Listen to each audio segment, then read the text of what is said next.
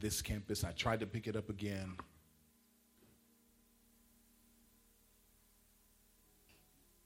I tried to pick it up again on Wednesday night and was unable to do it because there was such a weighty presence of God that fell. Y'all, we are in a season of real visitation. Somebody say visitation. And I know that we have a habitation, as some people would say, the Lord dwells in the midst of us.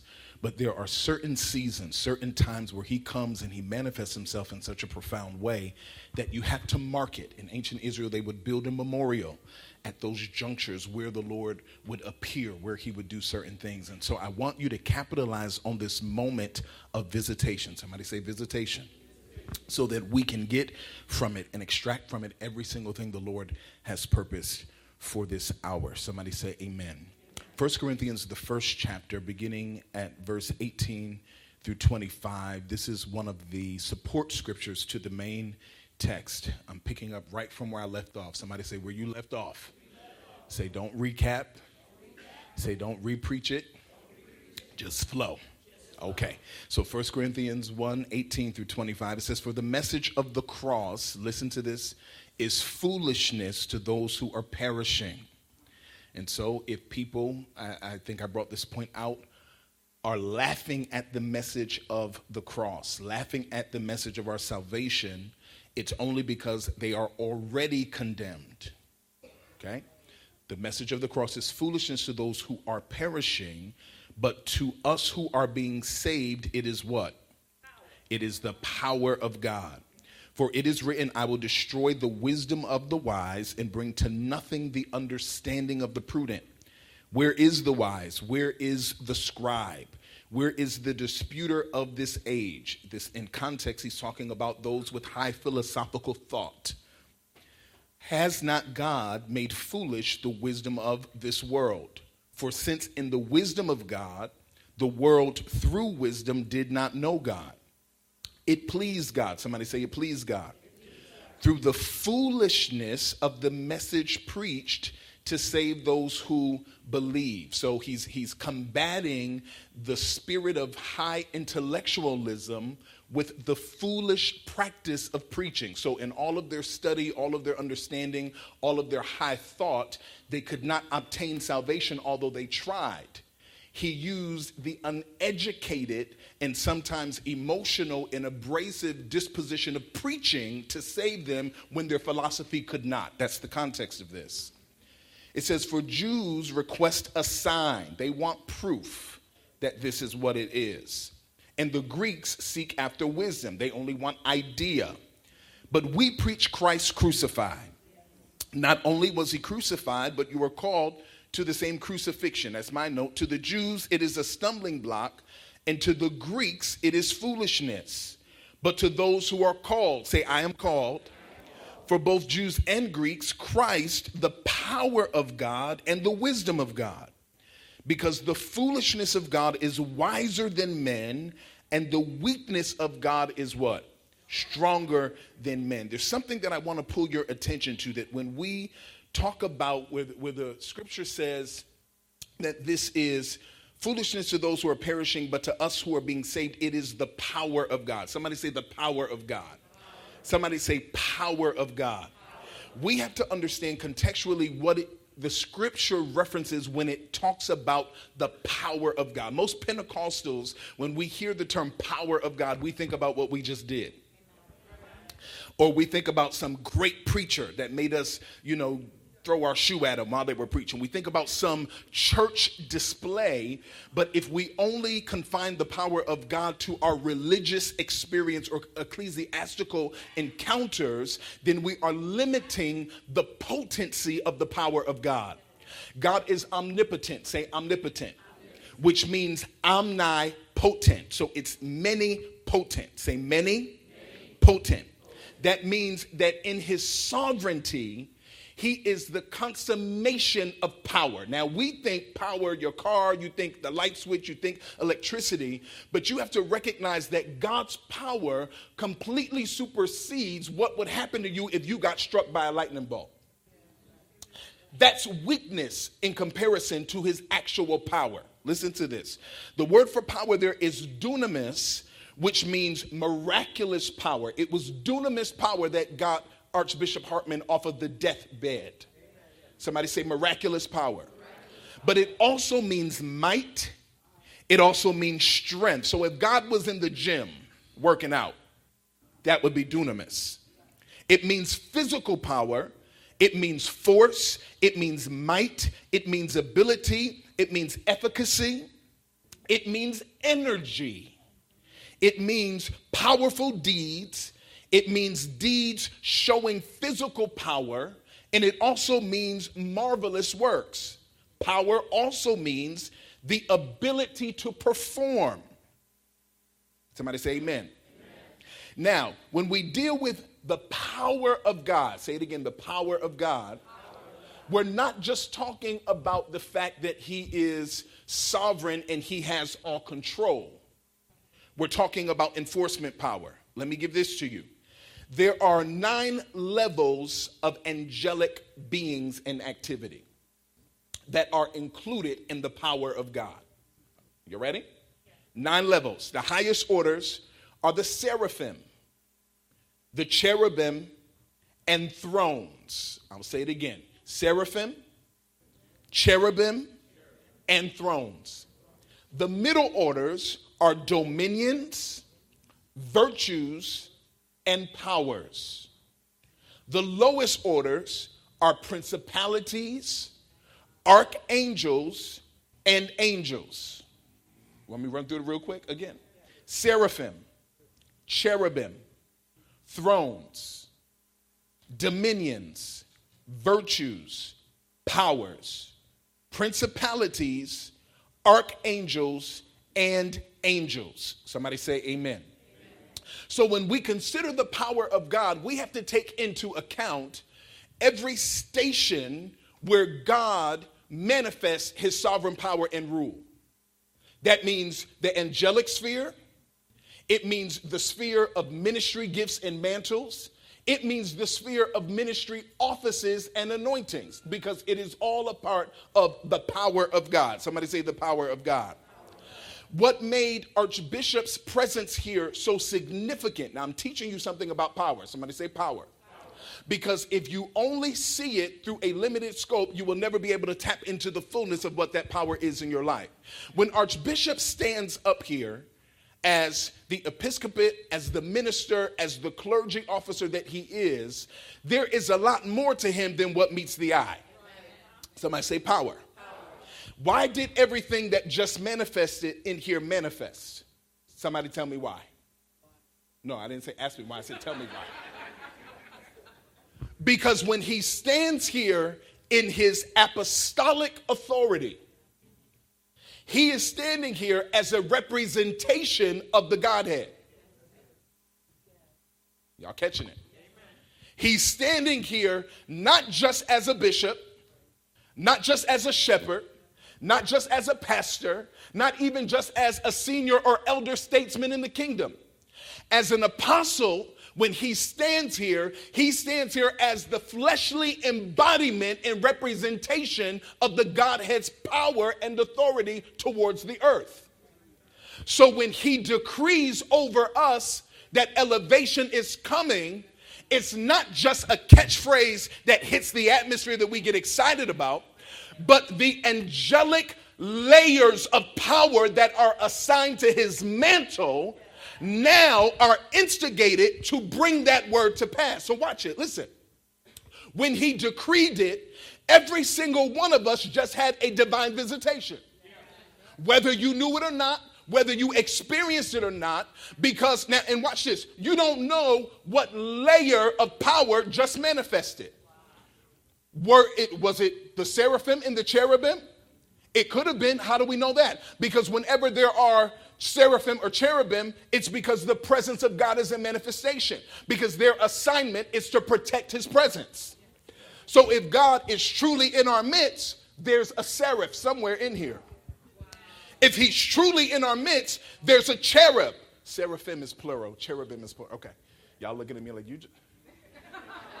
If his presence is here, they're there to guard his presence, right? Was it thrones that were in manifestation when he decreed that? because he's dealing with dominion and authority. How does it work? He decrees elevation's coming. I'm a walking miracle. I'm alive. I should have been dead. What does that release? It releases the dominion of God to break the tentacles of death off of you. So then it means a throne is in motion. Are y'all getting it? Virtue. That's what you felt go through. How many people felt strength? You could have come in here ready to give up and throw in the towel, but all of a sudden you're going to make it another week, ain't you? You're going to be all right another week, ain't you? You're going to keep going on another day, aren't you? Why? Because virtue was released. Well, how do you know? Because there's supernatural strength. Come on, y'all acting like you came in here like that. Some of y'all came in here dusted and busty, uh, busted, but now you all of a sudden you ready to run through a troop and leap over a wall. Why? Because virtue was released or power, principalities, the realm and the domain of a prince. So he stands here in his authority and the angelic delegation assigned to him now is released to make sure every chain in our lives is completely broken and destroyed. So when the Bible talks about the power of God, there's more to it than just good church. You have to recognize that as the sovereign, that he has consummate rule over every sphere. Are y'all hearing it? He has sovereign control. Somebody say he's in control. When we deal with the potency of our faith, we talked about Christology and we started to talk a little bit about soteriology, which is the study of Christ, the study of salvation, and understanding what actually was uh, afforded towards us in salvation. Somebody say amen. We talked about the forgiveness of sin. We talked about being able to repent of our sins because God knew that we would have to repent. The lamb was slain when? From the foundation of the world. We talked about we get to receive healing and we get to receive deliverance. All of this is a part of the atonement. We get to receive prosperity and peace and the restoration of our closeness with God. And above all, we get to enter into the very presence of God. Somebody say, I'm in his presence. True salvation also includes everything that is needed to manifest a godly life on the earth or in the earth. The kingdom's demonstration in your life means that as a citizen of the kingdom, you are responsible. Someone say responsible. For colonizing the earth with the culture and the atmosphere of the kingdom of heaven.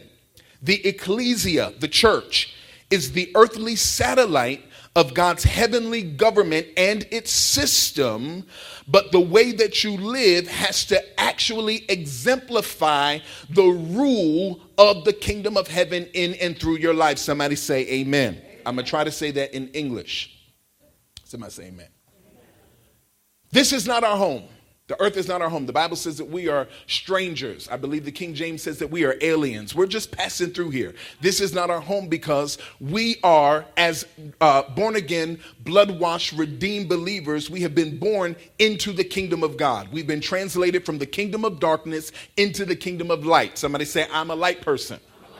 Okay, now that we have gained entry into the kingdom of God and we have been filled with his spirit and we are anointed and we're all of that stuff, all of that in a bag of chips. Y'all know Shande, uh, we got power, we can heal the sick, we can cast out demons. The responsibility of our assignment as kingdom citizens is to colonize the earth with the culture of the kingdom of heaven. Somebody say colonize.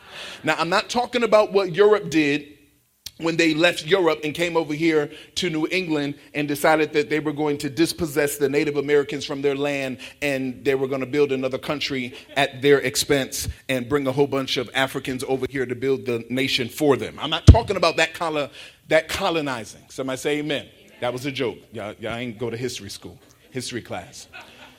Somebody say amen.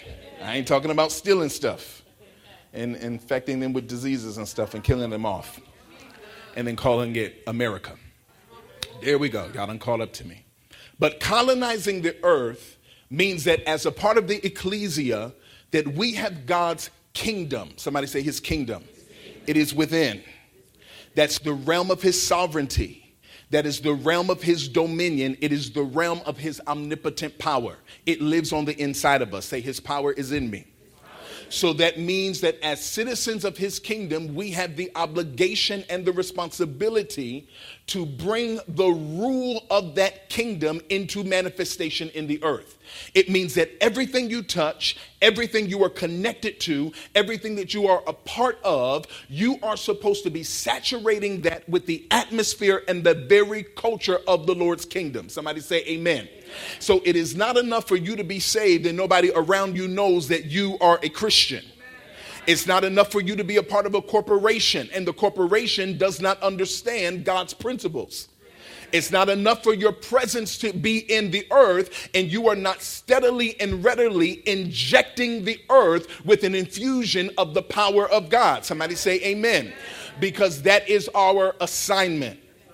What we're dealing with in our generation, I'm going to wind it down because some of y'all look like what I say a bowl of soggy Froot Loops. Part of what we're dealing with in this generation, and we started to talk about this a couple of weeks ago when we were dealing with the occult in the school of the prophets, is that we're dealing with an agenda that is literally set in motion to displace the furtherance of the kingdom of God in the earth. When we deal with apostleship and we deal with the kingdom, we are always talking about a war between gods and nations. Somebody say gods and nations.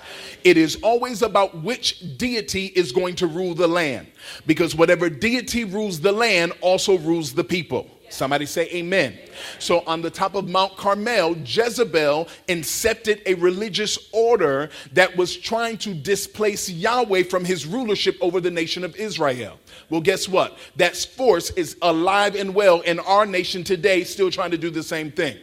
So, as citizens of the kingdom of God, we have an obligation to occupy the places, the seats of dominion and power and authority in the earth so that God's kingdom always gets its due in our generation. Somebody say, Amen. For years, the church has made this about individual preachers, individual uh, fame, individual names and lights, and all of that. And it has been a travesty because the church has fallen far behind the tide of the times. Now, God is awakening us to recognize that it is no longer about a man behind the pulpit, but now it is about the maturation of the saints. It is about the body of Christ coming into its place to the fullness fullness of the stature of Christ. Somebody say, Amen as we get in position to do what God has called us to do, there are going to be all out wars against the powers of darkness. Why do we have intercessory prayer the way that we do? Why do we have a guard of prophets? Because we recognize that the church's responsibility is to occupy the seats. You cannot displace a principality in darkness unless you replace it with a principality of light. Somebody say, Amen. You can't dispossess something and leave it empty and void because there are no voids in the realm of the spirit. If you give the enemy a place, he's going to come and occupy the place because nothing can be empty. Somebody say amen. And so the church is now awakening to a kingdom mentality and awareness that it is about absolute sovereignty, it is about absolute dominion, it is about absolute power. So it is not enough for you to be impotent anymore in the manifestation of your faith. Your faith has got to be able to make something show up to prove that you are actually a part of the kingdom. It is impossible for us to be connected to the multipotent or omnipotent or the many potent God, but yet we are impotent in our expression. We have to come to a place where we do more with the power of God than run around the church and fall on the floor, but where we as citizens of the kingdom begin to manifest what this gospel has really afforded us. Because it is only foolishness to those who are perishing, but for us who are actually saved, who have actually stepped out of darkness into light, that same gospel is the power of God. It means that when we get up in the morning and we begin begin to decree something, everything has got to line up according to the declaration. I don't know who I'm talking to. It means that when we get in our posture of setting our face like flint towards something in God that we believe like Daniel that it is releasing something in the atmosphere that's causing angelic powers to be repositioned. And listen, let me tell you something. There are people that only want to see the impotent version of you, but they don't want you to come into your power. But guess what? Tell them that there is a day of destiny that has already been established, and I am emerging into the place and position of power. And if you are impotent, if you are frail, if you are weak, if you are intimidated or insecure, then you might as well disconnect from me in this season because I'm going after everything that God has assigned to me. I need three people to open your mouth and just shout power. Shout power. We have got to do, take your seats, I'm done. We've got to step over into the manifestation. Dejan, stop of what God has placed on us as a local assembly, as a global organization. We are dealing with something. And I can't go into all of that. I can't, I just can't, I can't hit it. Y'all gonna have to join NATSAR and y'all gonna have to go to NATSAR 2. But we're dealing with an agenda. Let me just put it like this. Somebody say NATSAR 2. Just wave. If you're in NATSAR 2, just okay, Shande. We're dealing with an agenda in the government God help me. I know the CIA taps my stuff. I know they. Thank you. I'm protected. The Archbishop said I'm protected. Let me, let me get this. We're dealing with an agenda in the government that has ensnared the souls of people that don't know. And it's a long story, and you're going to have to join my class to figure out what it's all about. But there was a new age witch, I'll say that. Someone say new age witch who partnered with a satanic force. And in, I believe this was written somewhere around 1948, and she wrote a manifesto for how to get Christianity out of the United States of America within 50 years. She wrote it in 1948. It was a 10 point plan to remove the Judeo Christian God from his place over America. And in this plan, she highlighted these 10 points that she was going to mobilize certain organizations to undertake. And so at the conclusion of this 50 year period, then we would see a completely different America. Well, we have been studying this and watching it, and I'm telling you, it came to pass. Somebody say it came to pass. That is an example of satanic power. That is an example of someone tapping into the dark side of all of these layers of power and using spiritual authority to ensnare the souls of people. This is why, and, and watch this. Can I say this? And I know y'all gonna be upset when I say it, but can I say this? Can I say that for 50 years, that whole entire plan was taking its root in this nation, and it happened while all the churches were still having church? Can I say that they were still preaching their best sermons and they were still falling out in the floor and frothing at the mouth and they were oblivious to the insidious plot of the enemy that was going to cause their grandchildren to not even believe in the God that they were at the altar serving? because there was not a guard in the kingdom of God that could recognize that our assignment is to recognize the plan of the enemy and shut it down. So that's what makes you as kingdom citizens so powerful because you're not here just to go to church as usual. This is not even a just as usual church.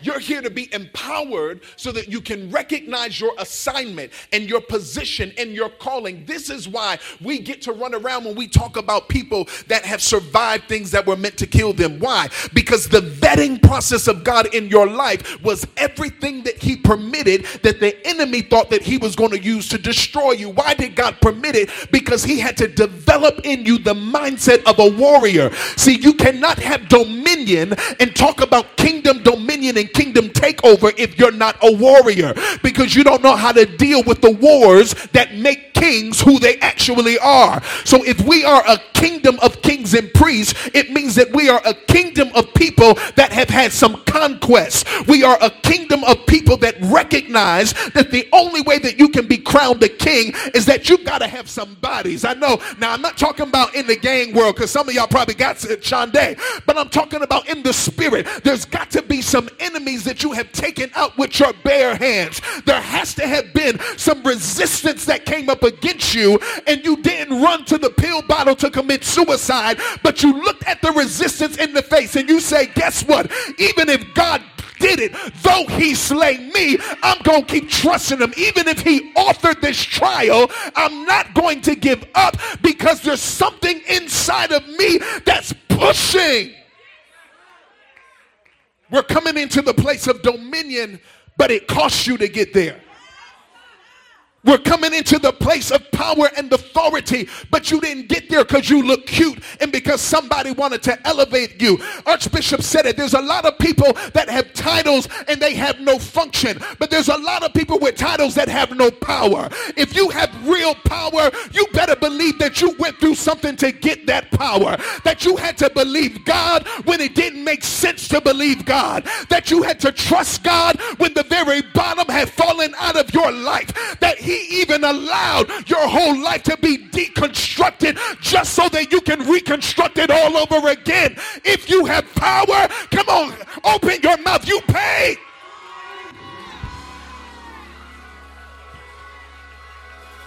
You pay the price. I'm just going to stop. Stand up.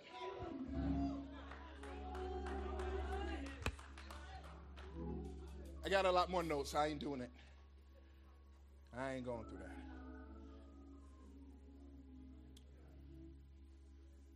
It's going to take a lot for us to unpack, Dejan, who we really are and what we have really been called to do. It's going to take a lot because we have sat in church for decades and been taught the wrong stuff. We've sat under people who did not have a thorough education in the Word of God, who taught us at a third grade level and expected us to walk out of the church with baby milk and make our lives work. See, some of the stuff that we've had to endure was like collateral damage because we were not equipped to deal with what was out there. And so now we're in a place of, of catch up. We're in a place where God is shifting things in the earth. He's shifting things in the kingdom. He's shifting things in the church. And He's walking amongst us as the sovereign. He's walking amongst us as the sovereign. But the powerful thing about the, sovereign, uh, the sovereignty of God is not that He just wants us to see His sovereignty, He wants us to see our sovereignty in Him. A king, Revelation 1 says, he made us a kingdom of kings and priests. Kings are autonomous rulers, kings are sovereign in their sphere. Y'all catch that tomorrow. Kings are sovereigns in their sphere. If he made us a kingdom of kings and priests, Elder Warren, that means that in our sphere that we have a spherical domain where our word is bond we have a spherical domain, listen, y'all, that when we open our mouths, all of these layers of power are there to back us up. You can't be a king without enforcement power because the enemy will come knock down your wall and destroy your kingdom. So if he called us to be kings, he's given us defense. If he's called us to be kings, we have military power. That's why the Bible says, touch not my anointed. There's some people you don't want to get in a war with because you don't know the level of their kingdom. You don't know the power that backs them. You don't know where they walk in God. Come on, y'all. Don't let social media fool you because everybody can go live or everybody can make a post. Don't let it confuse you because in social media, everybody's on an even plane. But God's kingdom has stations. Come on, y'all. I know y'all don't like it, but God's kingdom has stations. It has rank. It has power. It has authority.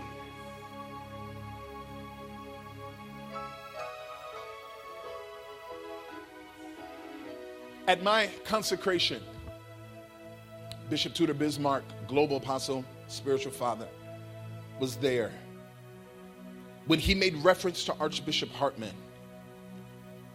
He said, I didn't know who he was, but then I saw the angelic guard that's assigned to him.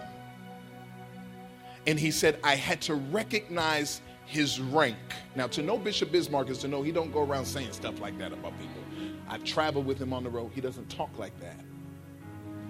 But he said he saw the angelic delegation assigned to Archbishop Hartman. Somebody say power. Somebody say dominion. Somebody say throne. Somebody say virtue. Say principality. See, now you don't see all of that in that nice black suit, but it's there. You don't see all of that when you look at Prophet Tyra or these other prophets or these other mantled officers, but it's there. Are y'all hearing me? Occupy your seat. It'll take potent faith, but occupy. Occupy the place of power, occupy the place of dominion. Live your life in such a way that God never has to diminish your spiritual license and latitude. Because sometimes what we deal with is not that you're not called and not that you're not anointed, but you violated a principle and God has to shut down the power behind your voice. Live in a way that you get the green light from heaven. Lift your hands up. Father, thank you to the best of my ability, I release this word. Father, raise this people to the place of potent faith where everything they believe for in you that it comes to manifestation raise them up father to the place where they occupy the seats of authority the thrones and the dominions, the virtues and the powers, the principalities, the realms of rulership that you have assigned to this era of the kingdom. Father, elevate this people. By revelation, cause them to see your power, your omnipotent strength, your ability it's a simple prayer. Take the scales off of their eyes so they can see. In the name of Jesus Christ. Come on, y'all. Uh, my, my prayer team, evangelists,